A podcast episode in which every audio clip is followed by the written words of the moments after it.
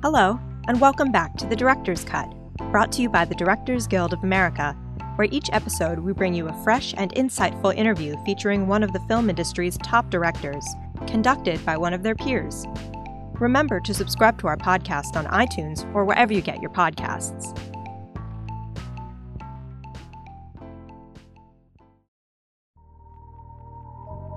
This episode takes us behind the scenes of director Jason Reitman's new comedic drama, Tully.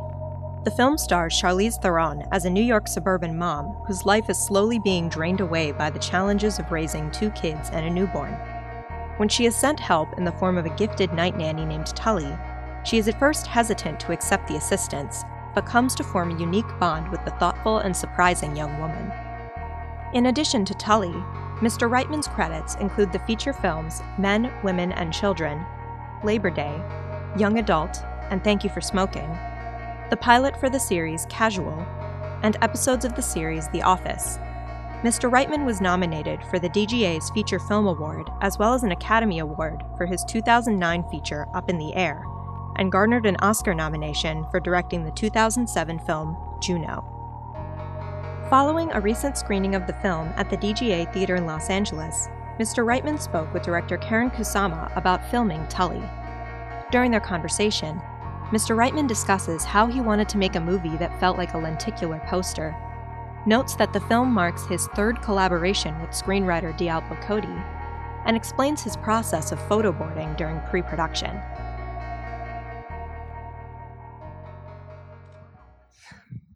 I love this theater. It's- yeah, it's a great one.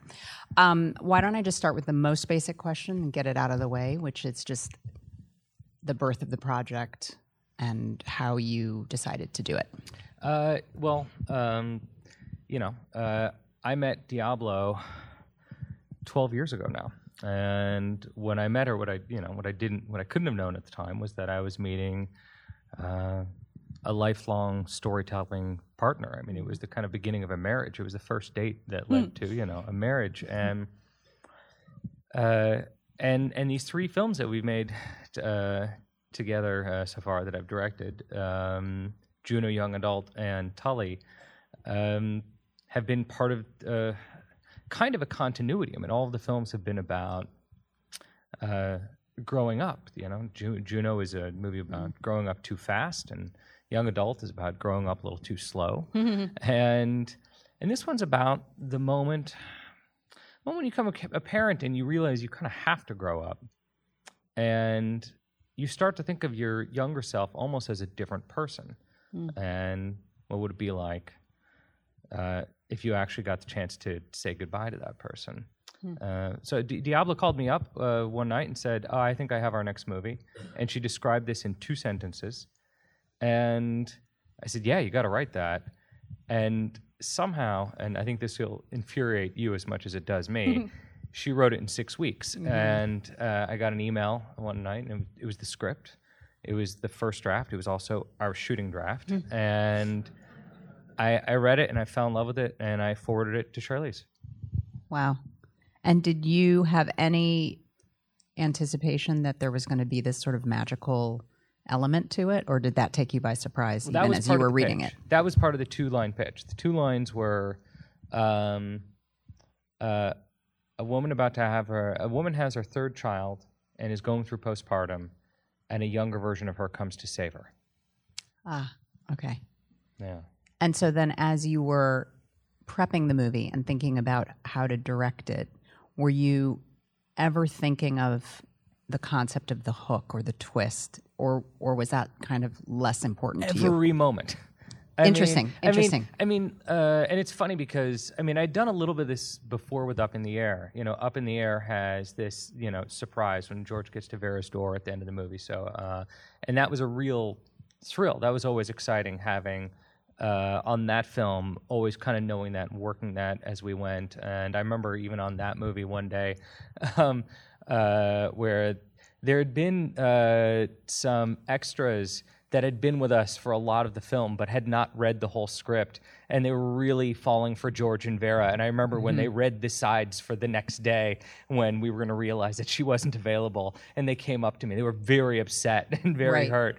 And I was like oh good it's working. Um, Uh, but on this one, I, you know, I always thought of it as you know those lenticular posters where you look at the, the, the poster and then if you just move your head two inches, the, like the image shifts into something else. I always thought that's what this movie is. It's a movie where you think you're watching one movie, and then in the final moments of the movie, you realize you've actually been watching two movies simultaneously. You just didn't, you weren't aware of the other one that was happening, and that became a very exciting. Uh, uh, a very exciting puzzle to figure out with every department, uh, and it worked its way into um, not only kind of the, the obvious things of just uh, how do Ron and Mackenzie uh, and Charlize kind of coexist and make sense, but things like uh, body language. Uh, uh, the first time Tully shows up at the door, she knocks on the door. The next time, she just is able to open the door. The next time, she just kind of enters from stage left. Very often, Charlize will start in one uh, piece of. She'll be in a certain body language in a literal specific chair, and by the end of the scene, Mackenzie will have replaced her in the same exact body language in the same chair. Uh, when they go up to uh, when she's putting on the waitress outfit and they go upstairs, they start as two people, and as they come around and they go behind the yellow glass and go upstairs, they literally silhouette into one human being. Um, all of Mackenzie's clothes were uh, wardrobe of characters that Marlo would have loved when she was uh, in her twenties. Uh, the first outfit is Winona Ryder from Reality Bites, the, the or the you know the red tank top Yep. and the jeans, and then uh, and then it cycles through uh, like a Kate Moss. Calvin Klein ad and uh, Claire Danes on uh, My So-Called Life and uh, a few others. So, uh, or musically, the the this, the first song, the song that Mackenzie plays in the bar uh, at the end uh, on the jukebox, and, and Marlo goes, "Oh my God, that's my favorite song." Is the song that's playing in the coffee shop at the beginning when Violet walks in, uh, creating the question of whether Violet was even there in the beginning of the movie, or if whether that music triggered the first idea that sent her down this kind of imaginary journey. And so, as you were working with Charlize and Mackenzie, were you talking to them essentially as one character, or were you, a ma- or were you, were you really saying you are two delineated people? I mean, uh, it'd be great, right? If I just to Mackenzie, I was like, "You're not even here," so um, um, uh, I mean, did you find you wanted to be tricky, or did did simplifying things help, or there was one real keynote for, for I mean, for Charlize, uh, and and you've worked with her, you kind of And know, Mackenzie. Uh, uh, yes, sorry, And they're both Uh, brilliant. yeah, um, Charlize, it was very easy. Charlize, it was uh, not really easy, but uh, the she is she wants to dig in and find authenticity so badly that if you give her the opportunity, she will go further than any other actor. And so that that's what that was about. And I'm a parent, and she's a parent, and that we kind of knew what her journey was there. With Mackenzie, we found something very very early on that was a great you know way in, uh, which is when people watch this movie for the second time, or third or fourth, when they Which buy you know in the tonight, theater and the fifth, uh, uh, um, uh, you start to you watch it from a whole other point of view. Now you're watching Mackenzie show up at the door, and she's wondering, "Who do I become? Who do I marry? What do my kids look like? Uh, i- i- how is my marriage? Are we talking? Are we happy? What do I do for a living?" Uh, and and so Mackenzie's direction was always that. And and what's wonderful, Mackenzie, uh, as you do know, is her eyes are filled with infinite curiosity and intelligence, and her acting choices always surprise you. So uh, I- felt like uh, as soon as she kind of locked into that direction, she knew exactly where to go. And did you talk about the idea of the spirited Marlo that she was, or were you just really open to whatever kind of because there were so many lovely, startling moments where she sort of does something just unexpected, and seeing the film a second time, I'm really aware that that's the kind of um, the lighter side of when Charlize would say something unexpected that kind of takes that dark dive, you know. And I felt like, oh, that's such a nice, um, such a thread to kind of keep alive. And I mean that's the writing, but that's Diablo, and and hmm. I think Diablo knew from the beginning that we should be getting clues to who this other person was, and and again, and it gets back to that the idea of there is a moment, and it it often happens when we have children that our younger self seems to become a completely different human being. That when you mm-hmm. think about yourself when you're younger, it's like thinking about a different person, hmm. and and of course Mackenzie is that person, and so we're seeing someone who walks through the door who at first seems like a foreign entity who is completely different from Marlo. But then you're right, uh, you start to realize they're both naming odd, intricate facts, you know, or, or they both have dark senses of humor. Um, and you start to think about her life in Bushwick, which you then get this kind of peek into, and you're like, oh, oh, that's right, she was a completely different person. Um, and and we all develop this kind of sense of shame that's kind of it's like a two-way street. It's like one i can't believe that's who i was but also i can't believe who i became. If my younger self saw me now they would be embarrassed for who they became. And it's this kind of mutual forgiveness that happens by the end. Yeah, I mean it's a beautiful the idea of um, also just simply caring for oneself as a as a narrative um, is it's it's extremely it's extremely unique, very distinctive story, and when you were making it, were you looking for other reference points, or did you find that that's there just kind of aren't aren't many? I mean, were there movies that influenced you in some way toward this film? Uh, yeah, I. I n- not It's a tough one. It, it, it, it was more. It was more people, you know. Uh, and I am definitely on the outside of this as a man. Hmm. Uh, I think fathers like to do about five percent to two percent of the work and take hundred percent of the credit and feel very good about that. Uh, but I think it was a combination of Diablo and Charlize and a small group of women who I actually uh, sent questionnaires to about their first months of being a mother. And I said, uh, whatever you're willing to share with me about, and there was kind of a list of questions. One of them is actually here tonight. Um, and um, and and it was interesting. So, and two things came out of that. One, a lot of rich detail, things like uh, the amount of parents who have dropped their cell phones on their children's faces is alarmingly high number. Um, but also, uh, I was amazed by how much they shared. Mm-hmm. And I was I immediately got this idea that oh, you're not talking to anyone about this, and there's something very lonely and scary about that feeling in the middle of the night. And while I mm-hmm. had some of that, I remembered, you know, and my daughter's 11 now, but I remembered that waking up in the middle of the night and having moments of feeling clueless and making feeling like, oh my God, Sam, I, I didn't get the guidebook and I don't know how to do this, and, and that kind of shame that comes from feeling like you're not doing the best job. And I think I felt a small percentage of that, but what I was reading in these pages was a much larger, overwhelming feeling.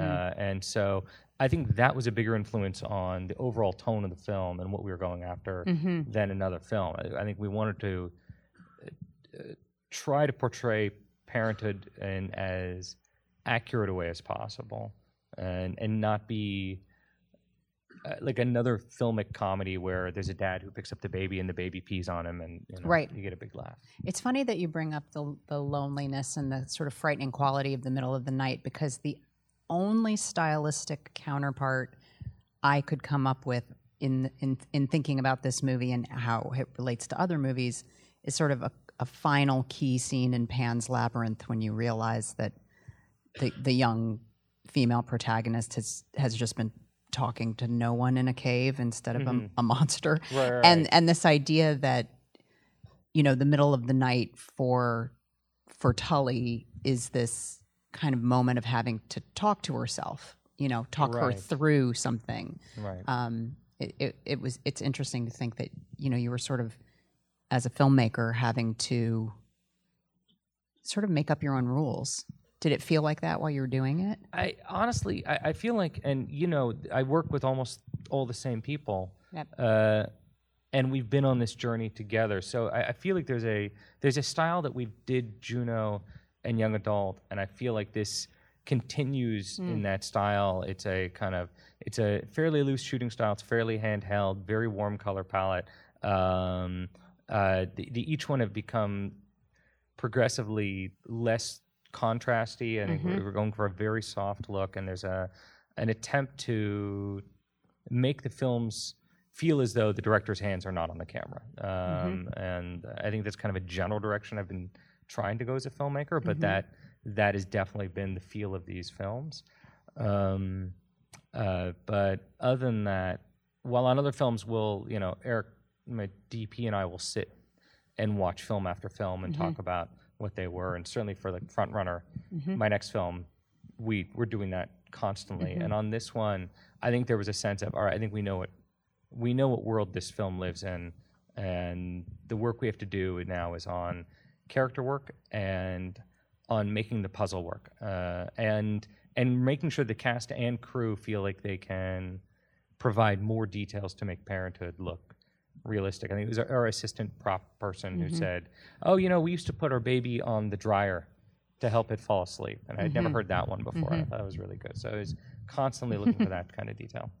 It's funny though that you, you that your overarching kind of camera aesthetic is to sort of not feel the camera, and yet seeing this film a second time, I was really struck by the the framing and the sense of care in essentially putting old and young Tully in sort of opposite ends of the Right. frame. Di- Was that something conscious for you, or did you just find it like a handsome frame? I mean, it's funny. Uh, we've talked about photoboarding before. Idea- uh, so, um, uh, so when I shoot, I go uh, uh, about a month before we start shooting.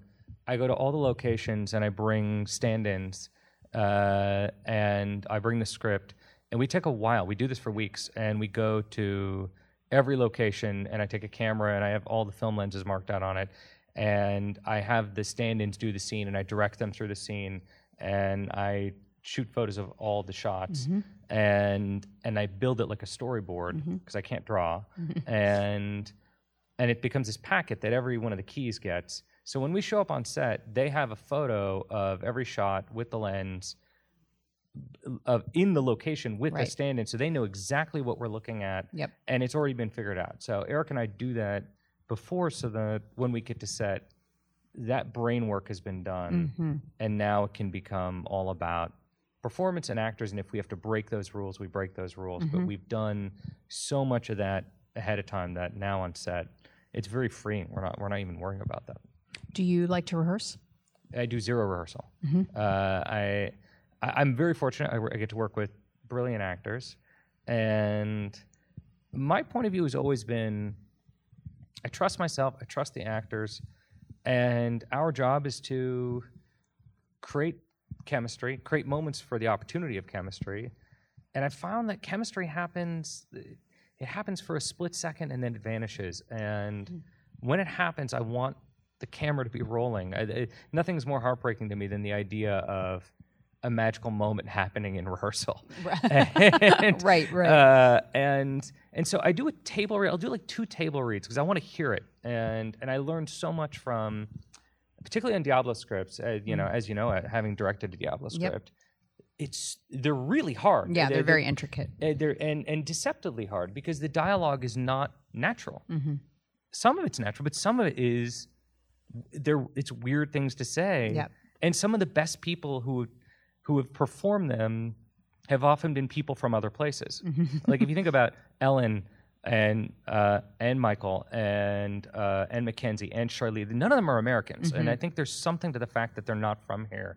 So that they, find another way in. yeah, they're wrapping their mouths around these sentences and figuring them out as though they're foreign. And um, and so I want to hear it, and once I once it sounds right, I know within five to ten takes we're going to get there. Mm-hmm. Uh, and if we don't, then it's not their fault. It's something needs to be tailored in the script, or something needs to be tailored in what I've given them to do. It's something that something to do with how I've seated them or told them to walk in the door or do a thing. Mm-hmm. That's what needs to change, not them. And then mm-hmm. I, I do my work. And do you like having writers on set as a rule, or not necessarily? I do, but Diablo never shows up. I mean, it's it's. Uh, uh, I can't remember. I don't remember. I- I'm trying to remember if she was on set on Jennifer's Body. I don't remember. she was her kind really of that- in and out, but I always liked it when she was around. It's cool because she'll write, f- but like, even, she was always writing. yeah, yeah, She was always writing something new. more so. It uh, uh, even more with time. She shows up less on this. I think she showed up for a day. Uh, I feel this strange relay race. Mm-hmm. You know, she runs her leg and then she hands me the baton, and mm-hmm. there's this trust that she knows I'm seeing what she's seeing, and I know to direct it no matter what. There's I, on all three movies there have been moments in the script that I do not understand, mm-hmm. and I direct them anyway. Like I, I shoot them anyway because I know at some point I will get it. And What was that moment in Tully? oh man, let me think about this for a second. I mean, there's a funny one, uh, and this is gonna this is gonna make me sound really stupid, and maybe I just am, but uh, I didn't realize that you know at one point Mark says about Ron uh, Livingston, he hates me, and Ron then has a moment where he says he hates me about Mark, and I did not notice that until editing. Really? That's, yeah, really. That's interesting. I, I know it's I, no, it's it's not interesting. It's idiotic. Um, but uh, and I, the only way I can explain it is I'm more about music than the lyrics. I don't know the lyrics to any song. I, I never l- listen to them, and I think sometimes dialogue. I'm thinking about it as does the rhythm of the line work? Great. yeah. I mean, that makes sense to me. Right. I, uh, I I had a moment recently. Um, my girlfriend, we were listening to Lola, and uh, and I, I I had no idea that there was a transgender narrative to this song Lola. Even my 11 year old picked up on that. Yeah, and uh, and Liana's like, yeah, it's about this. I was like, no, and she's like, yeah, it is. And I said, I said, yeah, but nobody knows that. And she said, everybody knows that. And I said, hold on. We were in the car. And we were, I think we were driving to Disneyland of all places. And I said, uh, and I just started. We're gonna call ten friends. We'll see who knows. And everyone just like Amazing. dial after dial, and just like I have to be kind of reminded of how deaf I am. Um, but yeah. That's kind of, uh, I love that. I love that.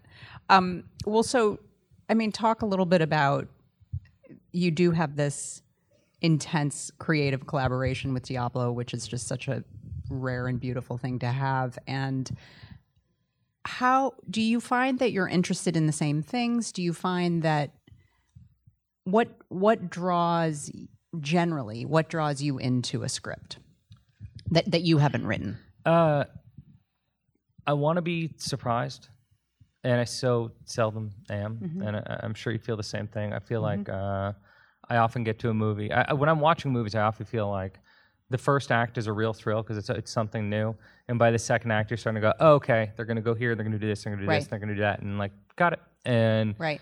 and when it doesn't, it's I mean, it's it's it's the most beautiful thing. I mean, it's it's why I love movies. And when it catches me off guard, um, and not just with the twist. I mean, just in anything, it just a character that reveals themselves to be a different human being than I thought they were. Uh, and, and Diablo always does that. Every one of her characters sw- moves on you, and every one of her plots moves on you. And if she's going to make a movie about teenage pregnancy, um, it's not going to be the movie you could ever imagine being about teenage pregnancy. And uh, and and on, on Juno, I remember you, you start reading that script and you see Mark and you see Vanessa and you think this guy I like and she seems like a pill. And then halfway through, you're in love with her and you just hate Mark. And uh, she does these moves. Um, and and she and I are very different. You know, we grew up in different places. We're different people. We're same age, and so we're experiencing things perhaps at the same time. But somehow there's this connective tissue. It's like we're writing this diary together, mm-hmm. and but we're never in the same room. I think it's a collaboration that to me really speaks to the power of kind of this cultural moment we're in right now, where the idea that women's voices are necessary in a conversation that might include the survival of civilization because in some way by by you sort of taking on and taking in that voice it's it's kind of giving you access to a new kind of to a new um, realm of storytelling, to something that we haven't seen yet necessarily. And I wonder if you feel like over the three films that you've do you do you consciously recognize that you're taking on female characters and female stories? I I think uh, If that makes sense. I've always been curious and confounded by women, and I've always deeply wanted to understand them. And I think that goes back to, you know, I think you know, I think when I was 16, uh, my girlfriend was 26 years old, and I moved in with her while I was still in high school, and I was with her for seven years. And I think that probably began uh, a lifelong mission to try to understand women. And certainly, I think what you just said is true. If you want to make an original movie, make a movie about a woman uh, because those stories just have not been told. I mean, how do you feel about that? Well, I I mean, I, I think a moment I've been waiting to happen is finally happening. But it's as important for me to tell women's stories as for me to see an interest on the part of men in women's stories. Right. You know, and so I think your films have often just uh, just leaned into like natural curiosity, and I just think that that changes your identity. It changes your consciousness. It changes your creativity in some way. Do you ever feel, uh, and I'm so, I mean, this is something that I'm always curious about because I feel like I meet uh, women filmmakers who are on both sides of the line. I meet women filmmakers um, who who want to tell women stories, and that's part of their mission as a filmmaker. And then I've met women uh, who, when they get asked about it, even are like, "Oh, can you please stop? I'm not a woman filmmaker. I'm just a director. Can't I just be a director like everybody else?" Uh, I mean, do you ever feel that that um, that dividing line, or Oh, I mean, I I I do feel it, and I feel like a filmmaker who also happens to be deeply interested in women's stories, but I don't uh, feel like that's the law for me. You know. Um, but back to you. um, I'm curious to know in an evolution that you see for yourself because you've made a number of films in a short period of time which I admire so much and I'm kind of in awe of. I'd be really curious to know for you, looking ahead, what are the things you want to try? What are the things you're afraid of? What are you wanting to tackle? I mean, the thing I'm afraid of, I think, is the thing that every director is afraid of is when are they going to stop letting me do this? Right? Uh, it's just, uh, and I think every director has always felt this, but right now, it even feels th- like that more so because of the the digital revolution and where audiences have been going and the kind of the fascination with Marvel movies on one side and um, episodic television on the other. Mm-hmm. Thing, you know, both things that I have respect for, but it leaves this kind of vacuum in the middle of movies, the kind of movies that certainly made me want to be a director. Mm-hmm. You know, and I remember when you won Sundance, and I remember like like that's what I want to be doing, hmm. and There's not as much room it feels like for those kind of films. You have to you have to carve that space out pretty early and with a lot of savvy, don't you think? uh, it, it's something to be navigated. Yeah. And I don't know. I remember, God, and, and this sounds like such an old timey thing to say, but I just, I remember lining up for movies like I was going to see a rock show. Oh yeah. And that was the environment. And it was Yeah. around the block. And we were there to see directors who were like rock stars. Yeah. And we might as well have been outside CBGB's, but instead, you Yeah. know, we were outside the UA, the Regent, or the, you know, the Westwood, or or or, or the, the that Laemmle's up on Sunset, and um, uh, and and watching, you know, you know, it's that you know that moment where you start watching movies that make you know I'm going to be a fan of movies for the rest of my life, and then you start watching a different kind of movies, and you're like, no, I want to do that. I want to be a filmmaker. I want to make stuff like that. So I just hope there's always a home for movies like that. You know, my personal journey as a director, who the hell? I mean, like, right. uh, it's right. like you can't predict. I mean, there was a moment where I thought, I just want to make people laugh. If I can make people laugh, I'll be happy. And then things change. And then, th- you know, there's a moment where, you know, that first time as director, you're like, I want to hurt the audience. It- I, still grapple with that. Yes. But yeah, but there's a moment where you're like, maybe I'll hurt them. And it's like, it's messed up, but that Yep. thought goes to your head and Yep. you experiment with that. Uh, so I, I don't know. Uh, Who knows who will be, you know, as directors. I, I just, I just hope we get to make movies because I, I, I'm, I'm madly in love with movies. Me too. Me too. Um, it's so nice to hear directors at the stage of the Directors Guild saying they're madly in love with movies. It's so good. Um, our time is up. All right. Um, but man, what a pleasure to talk to you. Ah, Thank it's you. always a pleasure. Thank you.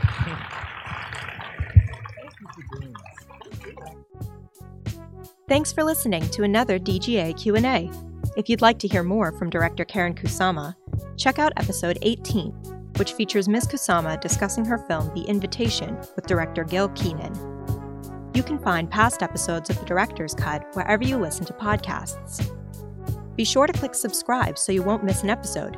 And if you're enjoying the podcast, please like, share, and leave us a review. We'd love to hear your feedback. Thanks again for listening, and we'll see you next time. This podcast is produced by the Directors Guild of America. Music is by Dan Wally.